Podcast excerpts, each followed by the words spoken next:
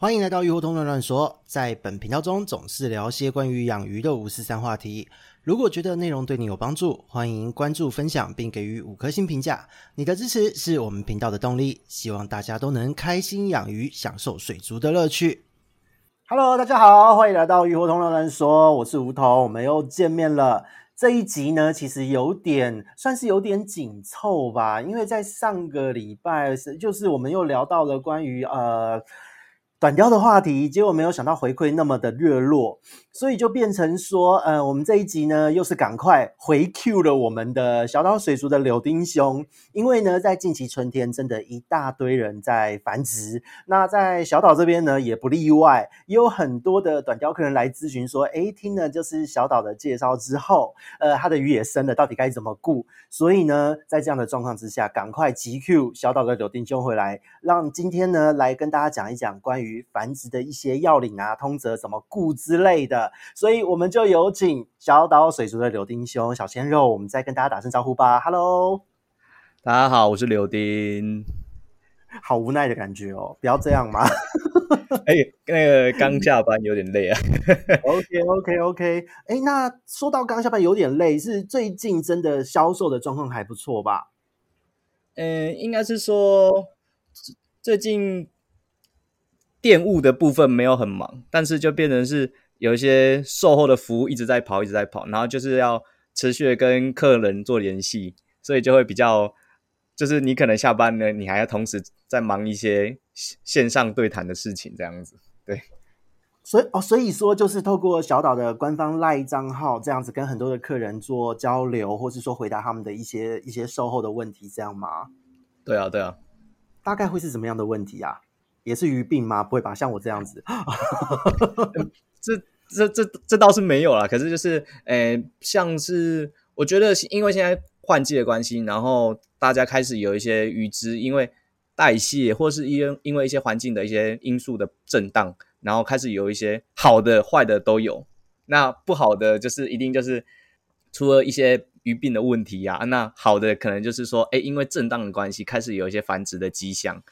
就蛮多样的的结果啦，就是有好有坏。了解，所以等于这一段时间就是不止育苗，整套的季整于日也是季节的受害者啦。忙碌方面，对。不过虽然的说是受害者，但是如果是听到人家繁殖出来，也是代表对于小岛的鱼质有品质有所保障，我觉得是蛮棒的一件事。那在这一个礼拜，其实我接到两例短雕的案例，也是繁殖，然后也是你们家游过去的，我就觉得。好像真的 很有感哦，这一个季节。所以在上一次的这个集数结束之后，你那边有收到什么样的回馈吗？诶、我觉得好像大家都就是埋头苦干的感觉，好像诶、就是我点了通，点通之后，就是开始大家就开始各忙各的，然后通常已经有消息的时候，已经是诶、已经待宰出来了，然后开始询问说，诶、什么时候要去做什么样的操作？反而是这样的状况，我蛮意外的。反正就是没有没有说，哎、欸，我们也事先要需要什么准备，反正就是，哎、欸，突然就一触可及那种感觉。哦，了解了，因为我这一边是得到蛮多人的回馈，是也是讲说，哎，这一集很推坑，非常推坑，所以就是大家都还蛮期待。我不知道有多少人流过去了，听起来是蛮开心的一件事。那不论如何，大家自己能够繁殖，开始到待宰的这个阶段，我觉得都是很棒的事情。不过生了一胎之后，因为鱼的营养的关系、内分泌的关系，接下来还是需要就是饲主的养功，就是好好的去调理。第一次也许小岛养好了，到你的家里面。震荡了，升了，可是第二次开始，饲主的努力很重要，所以呢，我们还是得请小岛今天真的要好好的，也算是做一个售后服务吧，来跟大家讲一讲在繁殖要领啊这些通则、环境管理之类的，所以这边就麻烦小岛跟大家介绍一下喽。好，就是要切入繁殖的这个之前，我们会从就是三个层面去做探讨，一个就是环境，然后以及你的投喂，然后再来就是你。真正孵化的时候，你要做什么样的操作？哦，理解理解。那从我们环境的管理，那其实就是不外乎就是你要有呃清澈的水嘛，这个很很直觉。然后再就是说，有些是黑色的水，没有哎，我觉得我觉得是这样子，就是不管你是什么颜色的水，就是你至少你的那些氨氮浓度是一定是低的，因为在这样的环境下，对鱼只才是的生理状况的代谢才是 OK 的嘛。对对，不过还是要补充一下，就是什么颜色都好，但是不要是蓝色或绿色这种或黄色这三种颜色不要出现。然后提醒一下，千万不要再繁殖的当下药，那个鱼是体外受精，它们排了出排出什么会立刻被水里的药杀死，千万不要这样啊！谢谢大家。对，然后就是我们那我们平常通常会是怎么样的换水？其实我们之前有讲过，就是一个很。大量的换水就是九成以上的大量换水，那我们的水质就是会常态的，就是一个礼拜会做这样子一次更新，所以会是一个常态的呃维护。那我觉得就呃不是我觉得啊，应该是说我们这边照顾的鱼只都是这样子，就是它状态准备好了，你就会发现说，哎，它们现在特别体色特别特别的黄，然后颜色特别的鲜艳，特别是母鱼的部分，然后。他们的体格也会慢慢的越来越壮硕，然后嗯，去去做我们那个大量换水的动作的时候，就会有，通常就会发现，哎说，哎，隔隔几天，然后就开始有，就是公母鱼他们会有扇尾啊，会有一些呃比较激烈的，算是小追逐吗？然后有一些碰撞，然后你可能再过几天，你就会发现，哎，它开始有在瓮那里徘徊，然后甚至有堆沙丘的行为，那其实就是一个我们。环境管理下的一个结果，因为他觉得这个环境 OK 了，然后他也是理解到说，哎，现在我已经准备好了，所以他就会有这样子的现象产生。对，哦，理解理解。那我想这边有几个问题想要请，就是柳丁这边跟大家说明一下哦，就是。所谓的换水，一般我们在震荡的时候，因为我这边是很习惯，就是做大换水的操作，平常就是大换水。然后呢，因为我养的鱼种都是有被我驯化过，都可以这么做。那当我要繁殖前，我会有很长的一段时间故意不换水，之后再一次换。所以我是会用这样的模式。那在小岛水族这边，整个店内的这个管理上面。对于短鯛要繁殖之前，你们大概会维持多久？可能是不换水，或是说平常可能换少少，然后忽然间换很多，会是用什么样的方式去震荡呢？其实以我们的管理的关系，所以我们没办法说有这种很长时间的的一个，就说就是减少换水量，或是说要特别让水质维持在某一种状况下，然后做个震荡。我们比较是一个。嗯常态的每周真的是每周，然后固定时间就是，哎，我们今天就是 A A 区要换，B 区要换，然后我们就是哎固定就是每周一直循环，一直循环。那以我们现在这样的操作状况下，其实我们进口了那么多的短鯛来讲，其实至少我们繁殖过至少有三十种以上，所以这个数字来讲，嗯，我觉得就可以很明白的跟大家说，其实。你要不要特别去调控这个因子？我觉得那个不是第一要件。对，嗯，了解。了解。那这个时候就会就是带到说我们的投喂的内容，因为我也之前也提到说，育肥对于鱼只来讲是一个很重要的事情，就是你要特别就是让它状态提升了，然后因为就是你状态提升了，然后透过诶环境的维持、维护、维持，然后这个临门一脚，它就会其实它就会水到渠成了。对，所以等于这样子的意思，就是说你平常其实就是正常的在饲养，可能你觉得种鱼 OK 有配对到了，那开始在育肥，那就按照的可能说一个礼拜 A 区、B 区、C 区这样子分三区换，一个礼拜刚好它轮回来了，这一次的换水就足以让它震荡到了。对对对，我我们我们其实这边都是这样子，真要说的话，因为我们真的不会说要特别去，诶，要去像你讲的，就是诶把时间换水时间拉长，或是换水量改变，那。除非是，诶，我们之前就是可能有些特定的物种，就是一直没有那个消没有消息，然后我们可能就要变成说，要像我之前讲的，要丢就是其他的会震荡水质的东西，草泥丸或是其他的，对，那个才会是另外一套操作。但是以就是我觉得我们目前贩售的品种来讲，其实这个操作都就算是巴西来的，也都可以有不不错的效果。哦，了解，就是号称最难搞地点来的也都有不错的效果，就对了。没有，还是实际上还是要看看品种，然后以及就是对对对，对对，看种类，以及说你这一对的种，你这一对种鱼它们的本身的体质状况到底够不够好？对，嗯，因为你野生来野生鱼进口，它本来就会有那个。个体间的落差嘛，那体质上一定会有很很悬殊的差距。对，一定有那种就是刚霸，然后你我可能我们刚进口一进来，然后就放到我们的就是单养缸，然后开始状态就超级好，然后就就会，然后你看它状态超级好，因为我们这边习惯就是先母鱼先蓄养嘛。是的，然后再公鱼再加进去，那我们母鱼状态一提升，然后结果一丢公鱼，可能小公或是 whatever，就是或是其他的，它就会很容易就开始状态就超好，然后就真的繁殖，就就是一个很很快的。但是如果遇到刚好这批的状态都很差的话，我们可能那很麻烦呢、欸。我们可能养了三个月，养了半年，那个还是都瘦巴巴的，然后体色还是出不来，那个就很明显的是，在它在就是。就是国外鱼商那里的状况其实就没有那么好，我们就可能要花很多心力去做调整，所以也算是进口野生鱼算是很运气运气这样子。那如果说是这样子问一个很好玩的问题，如果以目前进的产地来讲，哪一边比较雷？哪一边比较会遇到这种状况？我我觉得跟季节有一个很大的相关性，就是一样在进口就是换季的时候，你就是转转换的时候，你这个期间做进口。当地的鱼只的状况通常也会很不好。那那这是比较通则呃比较大方向的一个思考范围。然后我们如果再更深入的话，我们可能就会探讨说，哎，巴西跟秘鲁还有哥伦比亚，他们各自的鱼商的一些操作上的差异。了解。那哪一边比较超自然？八卦一下，比较超的。我我觉得我觉得每一个地方都有雷的，只是说它雷，我觉得跟它当下的。呃，那一批鱼货有关系，他可能你今天拿到可能是很新的鱼，所以可能状态都 OK。但是你说不定你拿到货底的时候，就是你可能拿到，你可能预计说，哎，这些鱼都还蛮不错的。然后好，我要了，结果他来的是他的货底，结果就是要么就是性别比失衡，不然就是他体态上会很差，不然就是很小。所以就是也算是真的是运气运气，因为你跟鱼商要资料，跟他要图片或是影片，其实你有时候没办法得到那么多的资讯。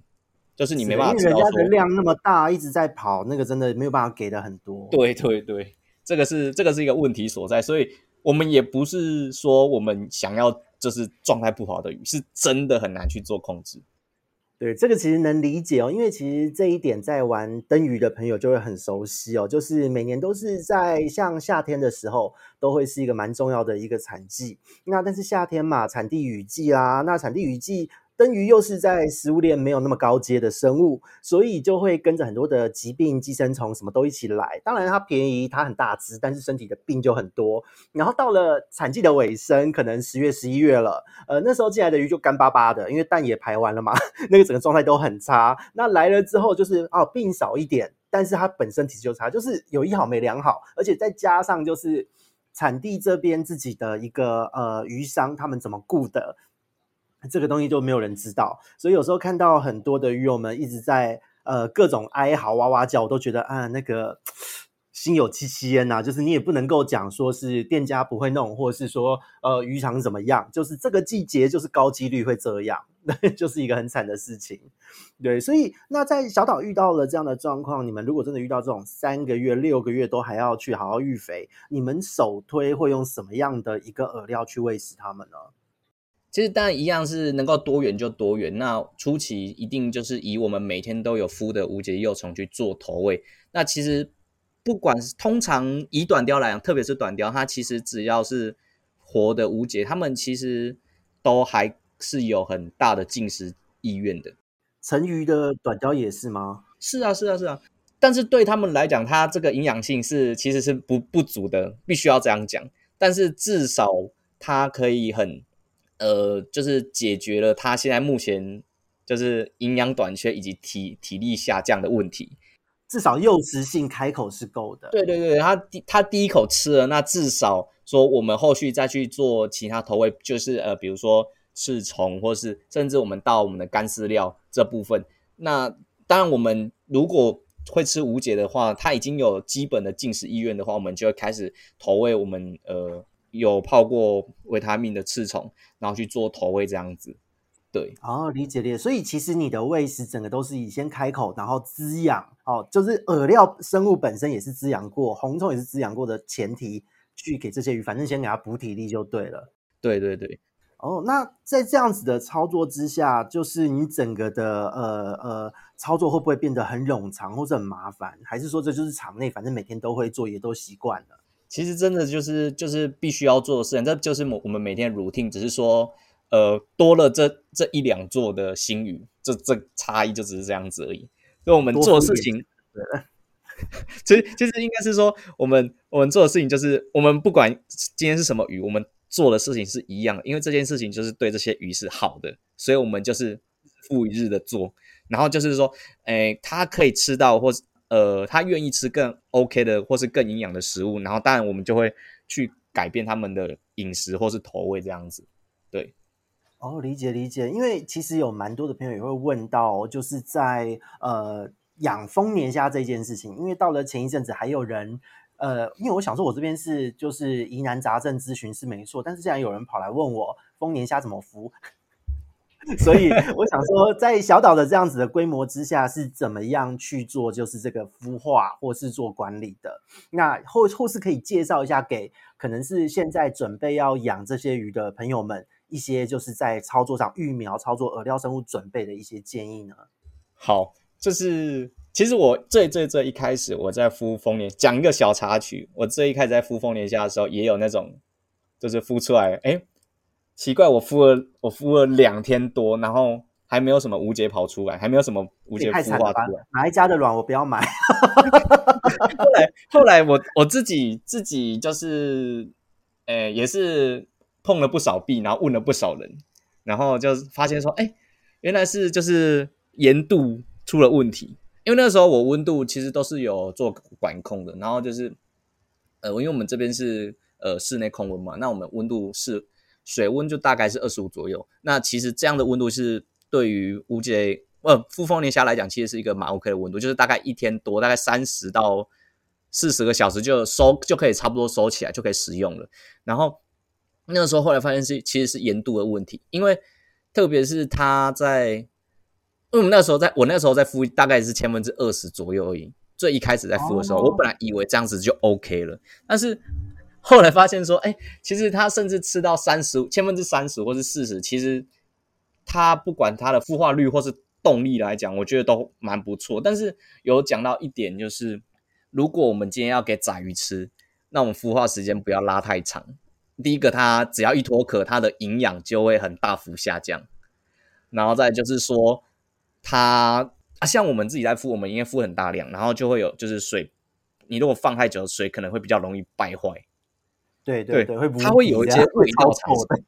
对，会有一些味道产生，然后你就会觉得，干这个还要不要喂？然后你你如果还是硬是喂了，你你可能那一批仔鱼可能都会接连出问题，因为我们最近刚好有出现这个状况。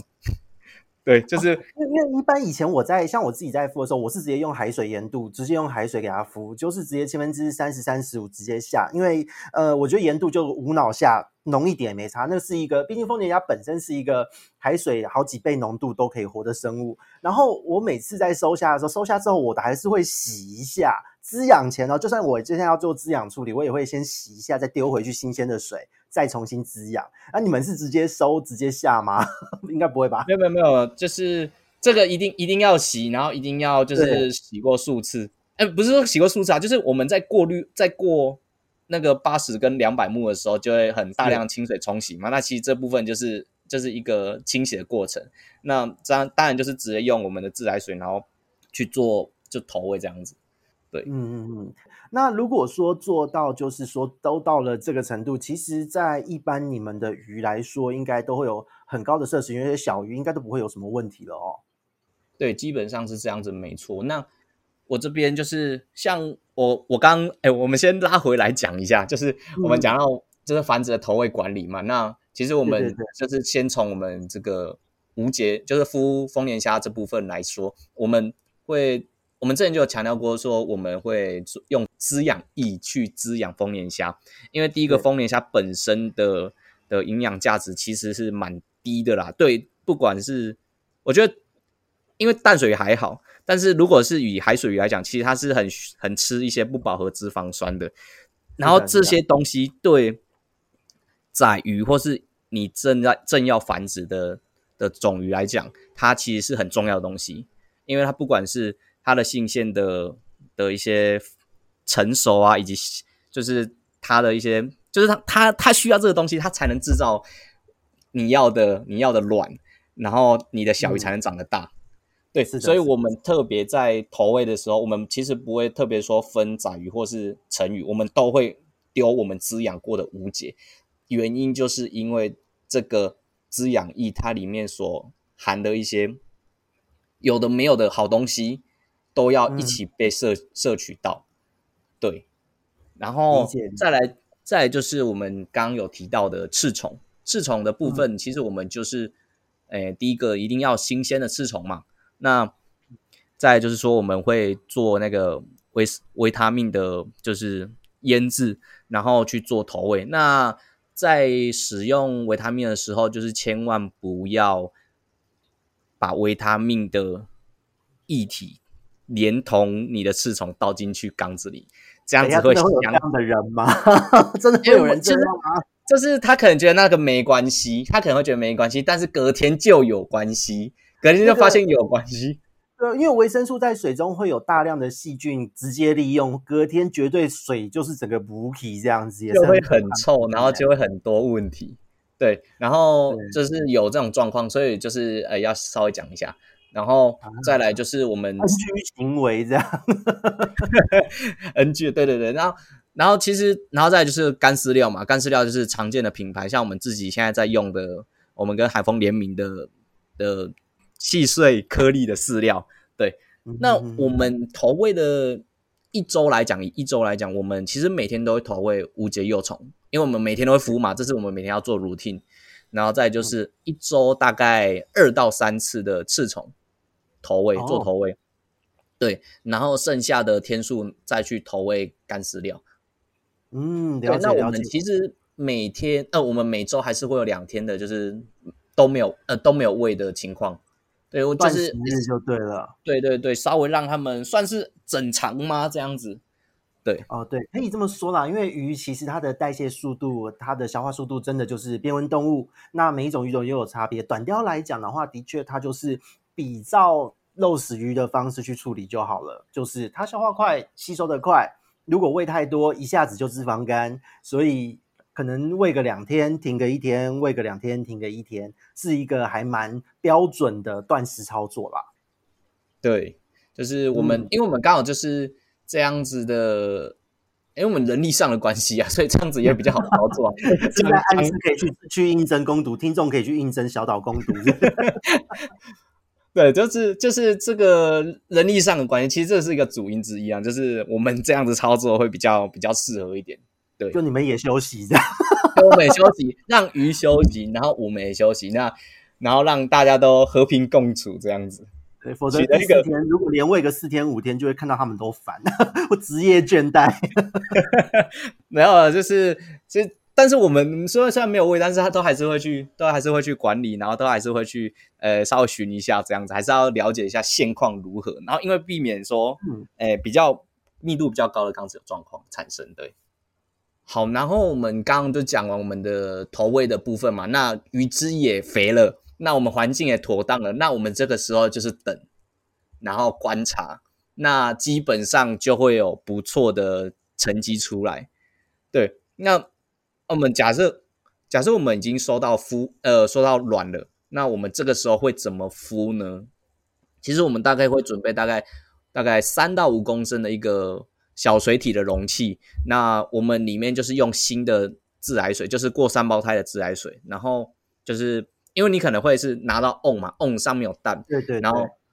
或是说你是沉木，或是你是叶子。不管，然后像我水管这样，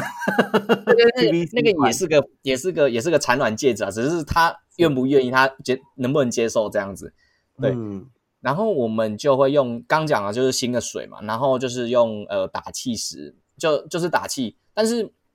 有这边还要讲到一个点，就是说你的打气石是不是干净的，这个也会影响到你的孵化的结果。那我们刚刚为什么说要用新的水？就是因为我第一个，它总菌量它就会低，然后我们讲到总菌量都就会讲到哎，我们打气石是不是有用过？它是干燥过后的吗？还是说你是从别缸拿过来的？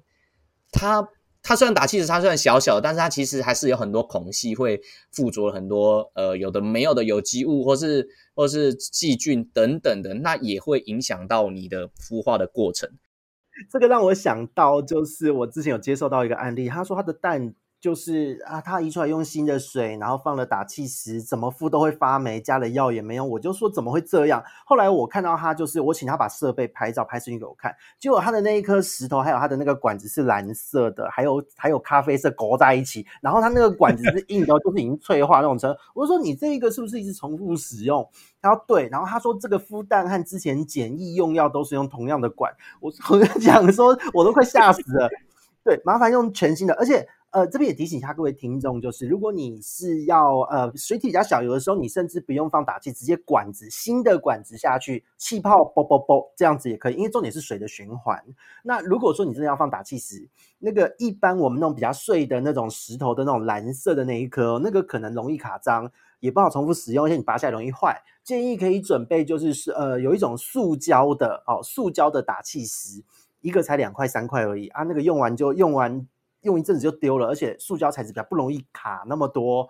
垢啊，有的没有的。然后这个地方要提醒一下听众，对，就是讲到这这个也算是一个小细节啦，这个细节就会很大大的影响，因为你的水体小嘛，那你的如果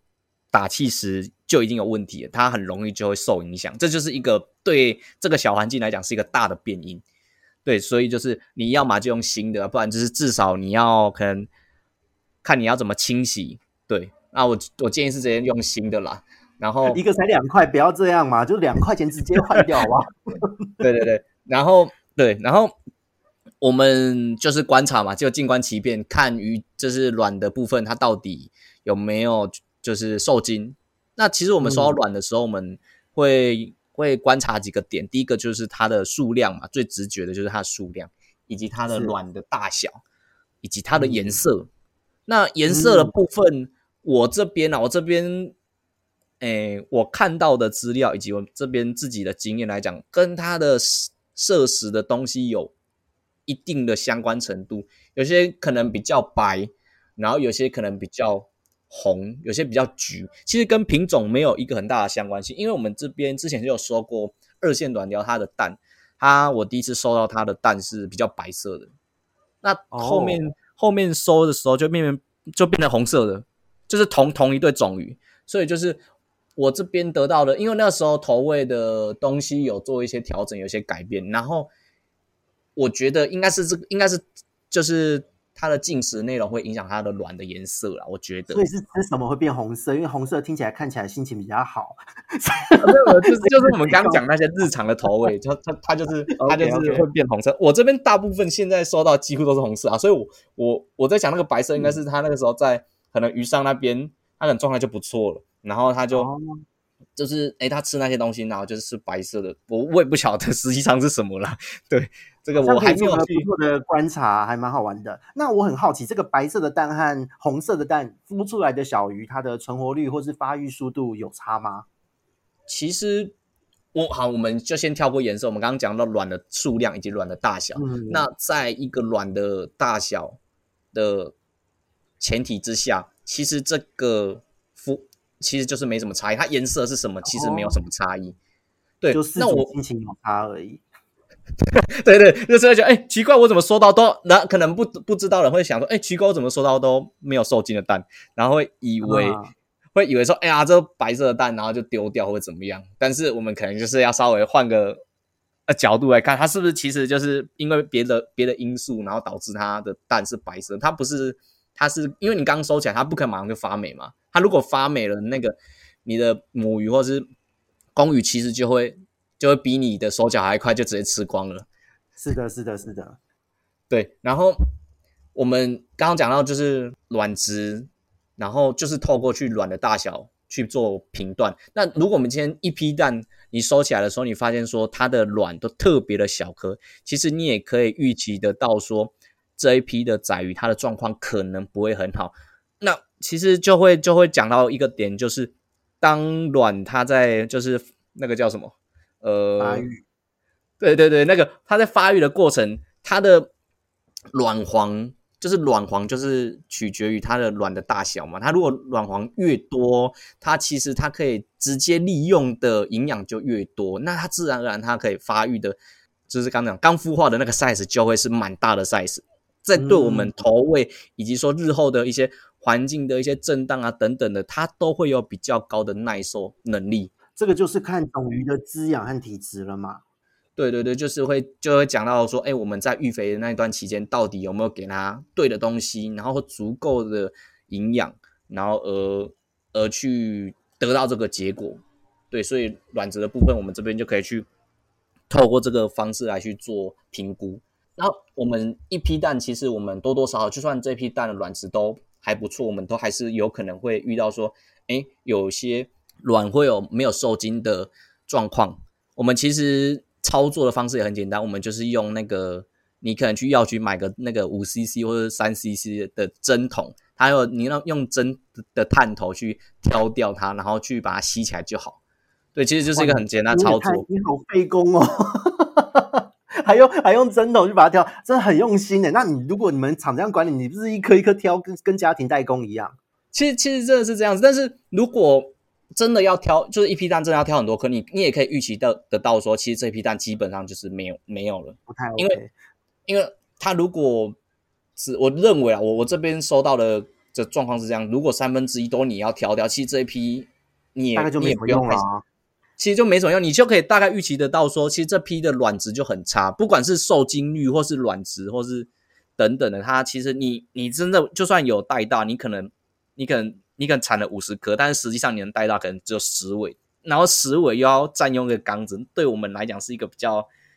诶尴尬的一个操作的状况。因为因为这个部分是完全要考量到就是养殖管理的成本哦。那其实有蛮多的饲主可能家里只有一两个鱼缸，那如果发你发现说你的鱼就是生了蛋，真的就是差。其实我自己的经验好像更更更极端一点，就是。只只要一批蛋，大概百分之二十五，四分之一是在前期发育就出问题，这一批蛋的卵质就不好。因为当它发育之后，再收卵黄囊到它开口，都还是会陆陆续续死掉一些。通常这样子，假设有四十颗蛋好了，你到最后活下来真的不到十只，诶能用的真的不到十只，这很可怕。然后它它就这样子要耗掉你一个可能一尺半缸之类的。嗯，看到自己都会觉得心酸，所以这边又跟各位听众提醒一下，如果你要人工孵化发现这个状况，你就你要么就把它放回去给这些种鱼进补自体回收一下也好哦。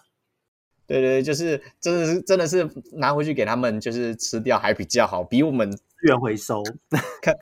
比我们看着它发霉还要好啦，至少而且而且那个卵其实是很有营养价值的。好，我们就是讲完就是挑卵的部分，那其实。接下来就是会讲到我们的就是育成嘛，就是讲到说，哎，已经开始孵化了，然后我们要怎么做投喂？对，然后其实短雕这部分，我们孵化时间从收到蛋，就从我们从讲下蛋的时间哈，我们不要说从收到蛋，因为收到蛋不一定嘛。我们我们通常会，因为我们每天都会去呃巡嘛，都会去看，然后我们都会预计是，比如说我们今天收到蛋，我们可能会。评估说，可能这个是昨天或是前天下的蛋，然后去写这个日期。那以我们的水温室温来讲，就大概二十五度。那我们大概七到十天可以，它的它的嘴巴就可以开始吃，就是刚孵出来的无节幼虫，就是我们刚刚讲的三十个小时左右的，三十到四十个小时左右的无节幼虫，我们就会做这样子的投喂。所以，如果照这个节奏来算的话，它应该是在三到四天左右，就是可能两天左右、三天左右就发炎，然后四天、五天就孵化，接着就两一两天就把卵黄囊收掉，会是这样的节奏吧？如果照这样说的话，呃，差不多，但是应该是说孵化之后，然后开始吸吸收完卵黄囊，它的时间跟鱼之本呃鱼只的种类有关系，然后有些鱼只它可能。哦哎，应该是说，我觉得跟当当下那一批的卵的质量有关系。它如果卵黄特别大，然后它就会很明显，你会发现，哎，奇怪，这一批它就从它可能跟隔壁的是同个时间生的，但是你会发现，它就是很，对，它就很明显的就比较大一点点，然后你就会就会发现，哎，这一缸的它的整个活动力，然后以及它的，就是你可能手伸下去，它就哦一直乱撞，它就很就是很有活力。按、啊、另外一缸可能就是哎，就是死气沉沉 这样，对对对，就是死气沉，就是要死不活啦，其实是要死不活。然后你就会知道说，哎，他们两个光是这样子同一天生，跟它的卵子就有一个很大的悬殊的差距，所以。实际上，我们去做投喂的时候，这个七到十天是一个范围。那实际上，你到底要什么时候做投喂？我们还是会以鱼只的它本身的一个状况去做评估。那但是我必须要讲的是，只要它可以自由游动，大概三天，三天。那我说自由游动是它，因为我们卵孵化，它会有一段大概一两天的时间，时间它是会躺在地板上的。对，这个他那时候还没有发育完成它的那些游泳的机能，那些鳍都没有发育好，还在吸收卵黄囊的状态，是不会起来的。对对对，然后当它可以自由游动，大概大概两天的时候，我们你就可以尝尝试做投喂。那这个时候你就会发现说，因为这个时候其实它可以自由活动，但是它的卵黄囊可能还没有完全吸收完全，但是它这个时候已经可以开口了。哦，所以短刀其实开口蛮快的嘛。对，其实其实开口蛮快，而且开口的的饵料也很好掌握，就是我们孵孵的无节幼虫。其实这算是相较呃比更小的鱼，比如说灯鱼或是其他的呃，我现在我现在知道灯鱼，对灯鱼，然后其他难搞的一些小型圆豆啊什么的，甚至比金鱼的嘴都还要大。对，其实其实它本来它本来它的仔鱼的 size 本来就不小，所以就是算是好，我觉得蛮好待宰的啦。然后就是。刚讲完就是说，哎，它可以做投喂了嘛？然后就是这个时候，我我为什么会说不要等到卵黄囊消消消化完全才去做投喂的一个很大原因，是因为当你一开始就做投喂，它的营养的那个算是什么？就是它营养的供给来讲，它会比较迅速一点，它就不会等到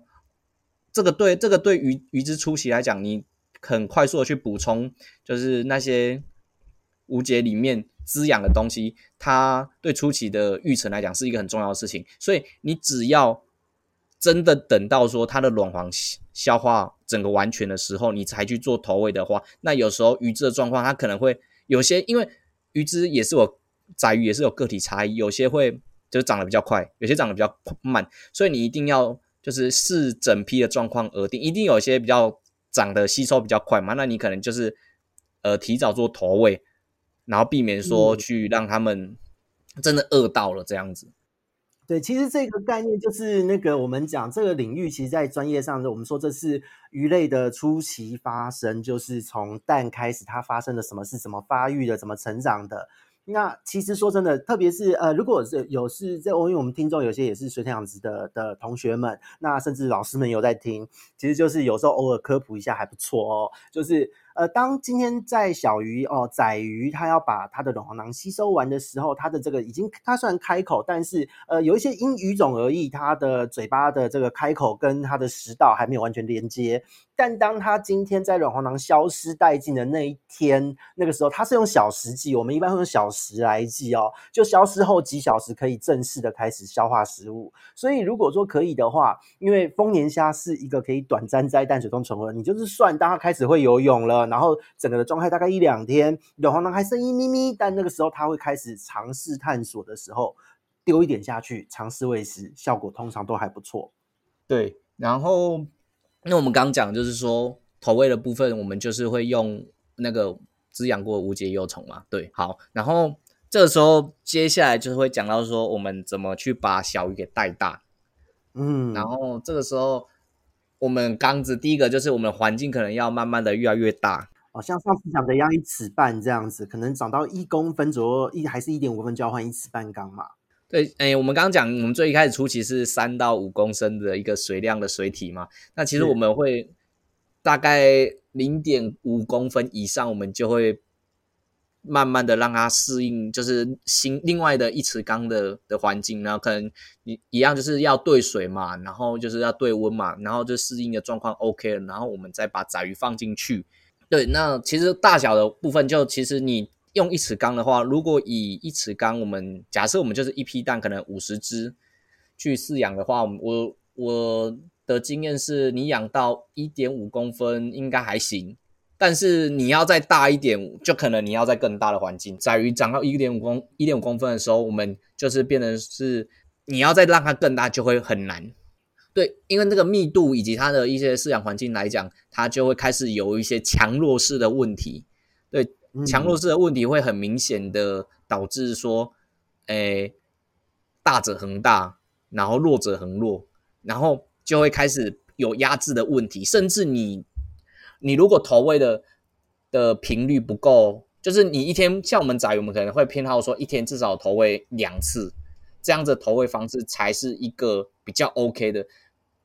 原因是因为我们要避免说，诶，我们假设我们一天只有投喂一餐的话，它对，就是大家都要抢这一天的资源，这一天这唯一一次的资源，当有一有一只鱼今天没有抢到了，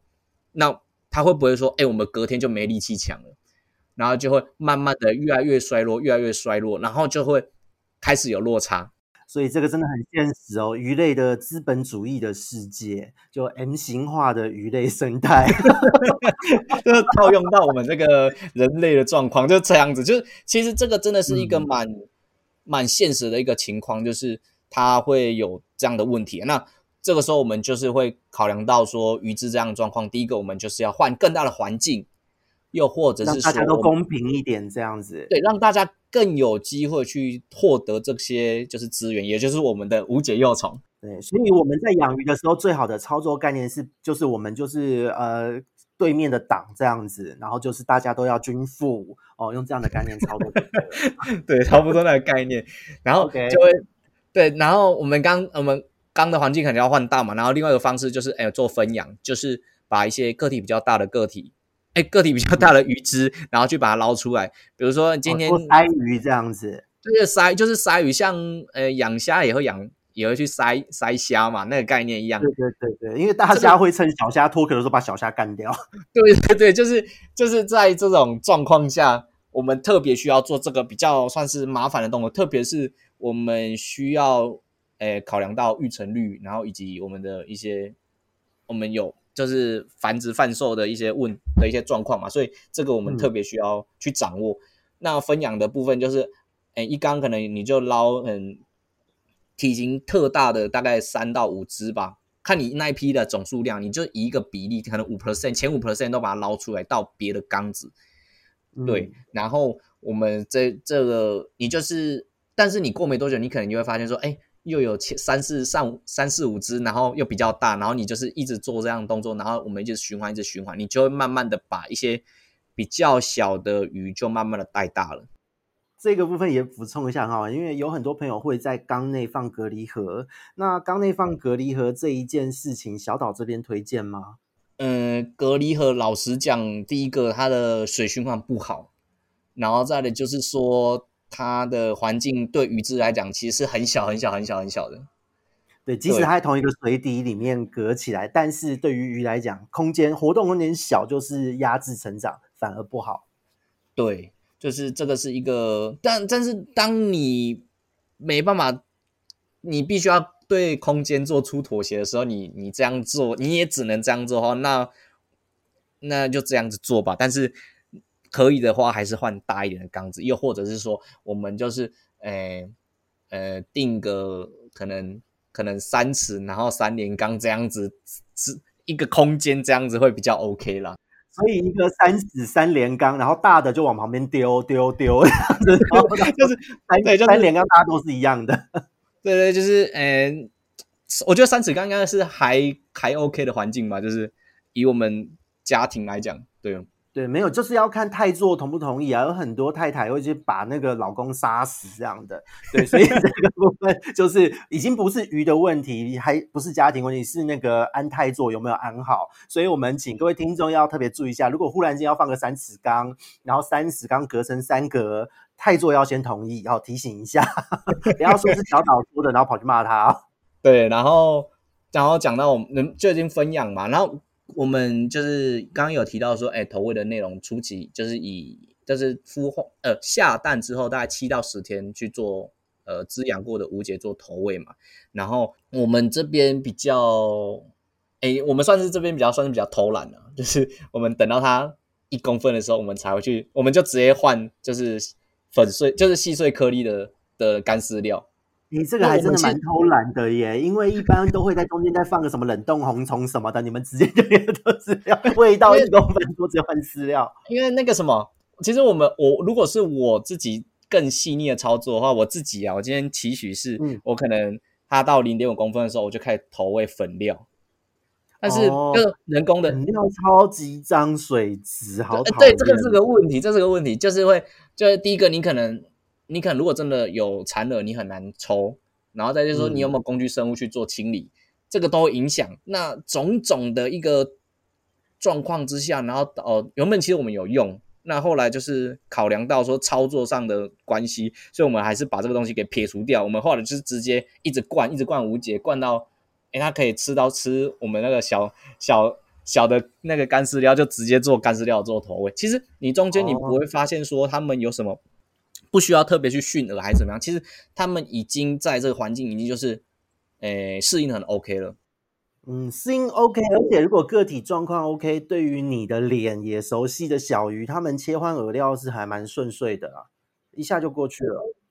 其实。常常会有客人说，哎、欸，他带回去，然后说要会不会是说，哎、欸，我我可能换我从那个无解，然后要换干饲料或是粉料的时候，可能说要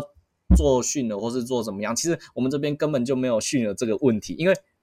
他其实看到你就他就觉得有东西要给你吃了，他根本就不管那是什么东西，他他直接吃了。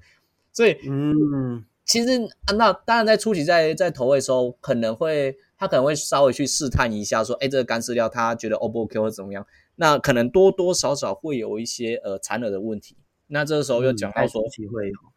对，干对，然后我们可能就是工具的生物，我们就要备妥，就是小的胡子、嗯、或是一些比较比较呃干净的螺。对，我这边会放苹果螺，会放一两只黑壳虾，然后会放那个呃，可能是如果是小很小的鱼苗，我会放呃小精灵，或者是真的就是放，因为我这边自己生生不息的小胡子很多，就会放小胡子。因为呃，其实河豚嘴很贱，因为我这边河豚苗嘛，它会把那个小胡子就是久了就当洁牙骨咬掉了。那因为自己生太多就 我那个那个就会很明显是个问题，就是它就直接把它吞掉，那蛮有可能的。然后我们这边就短雕苗比比较不会有，就基本上不会有这个问题啊。然后它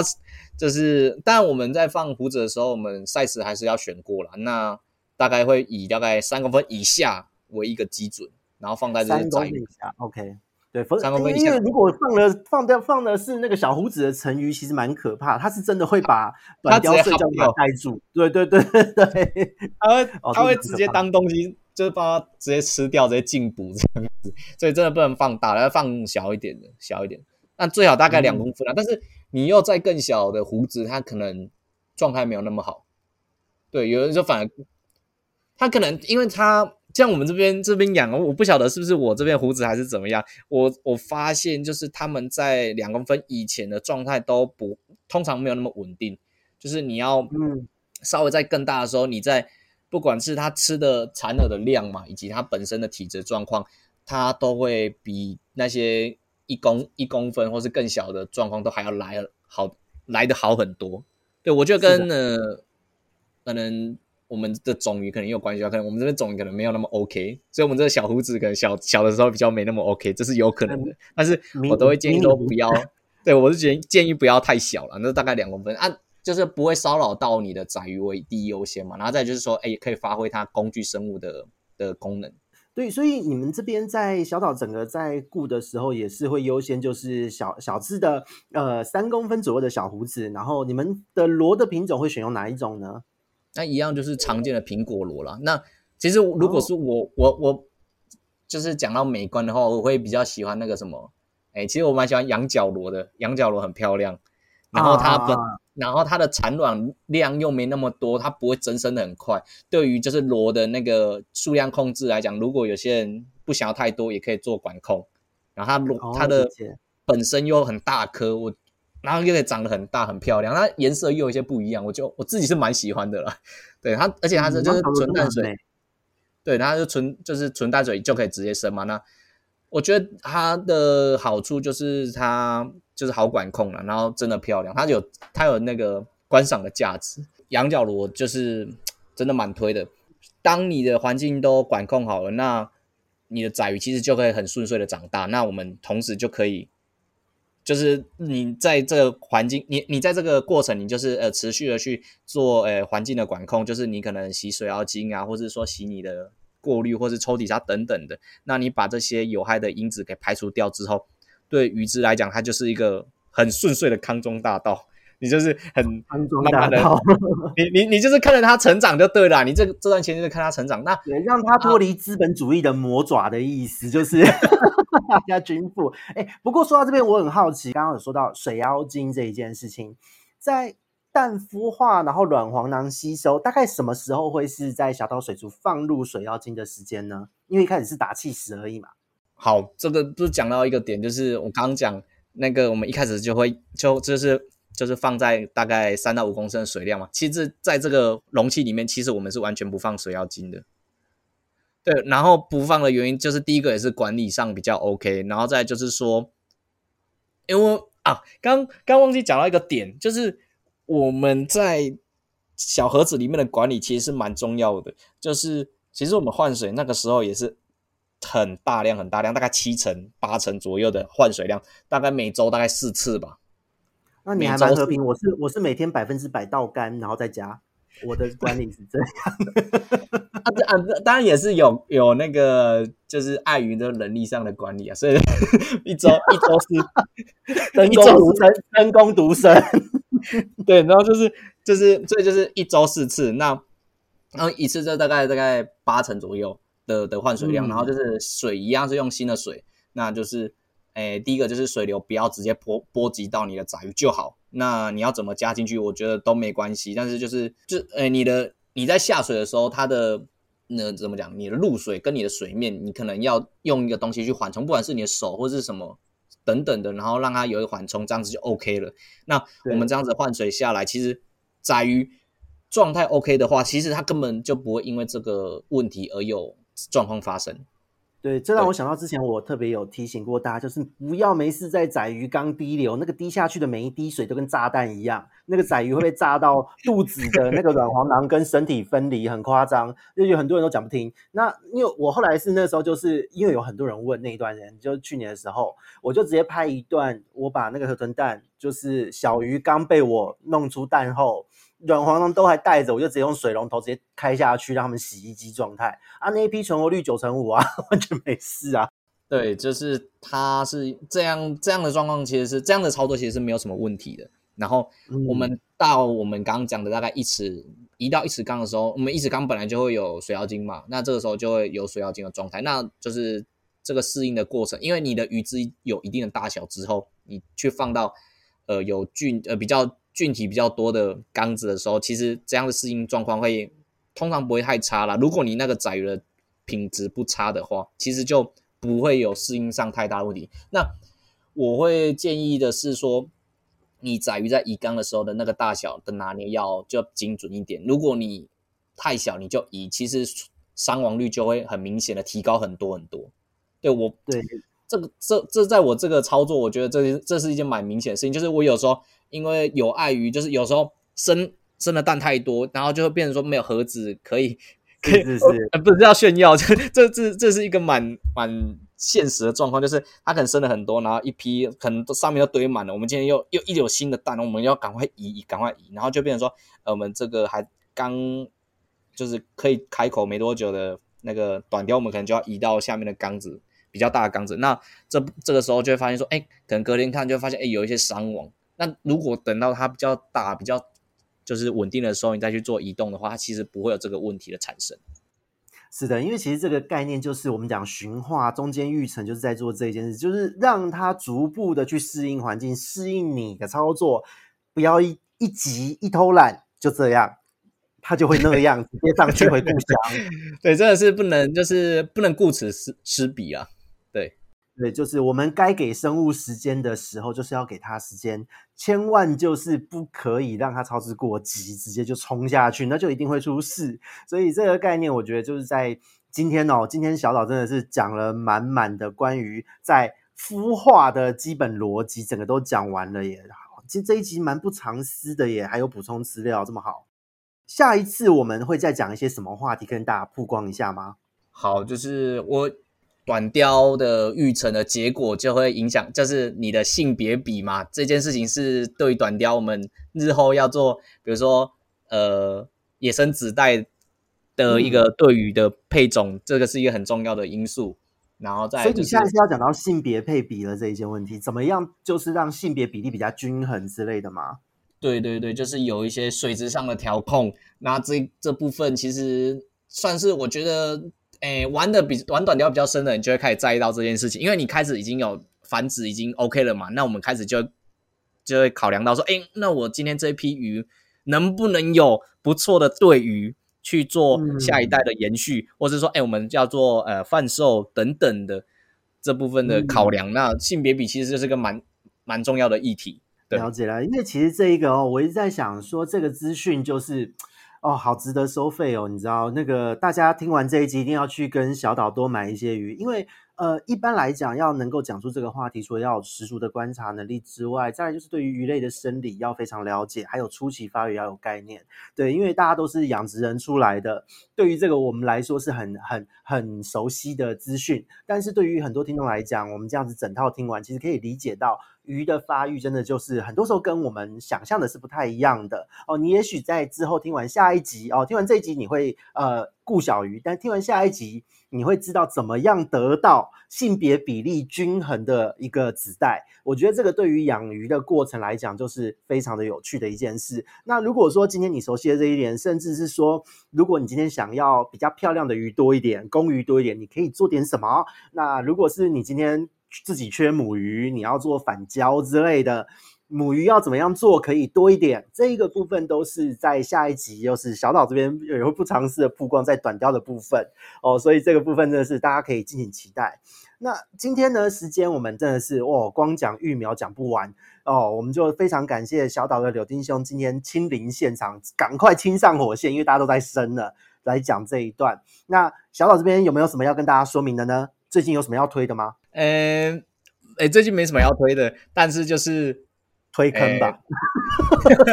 啊，对啊，就是哎，那个别玩别的鱼的，可以来玩看看短雕，真的是蛮好玩的。然后就是可以感受到更更多那个育成的过程，然后那个的不一样的改变的结果，你你会感受到很多不一样的成就了。对，这个这个这部分真的是很，我觉得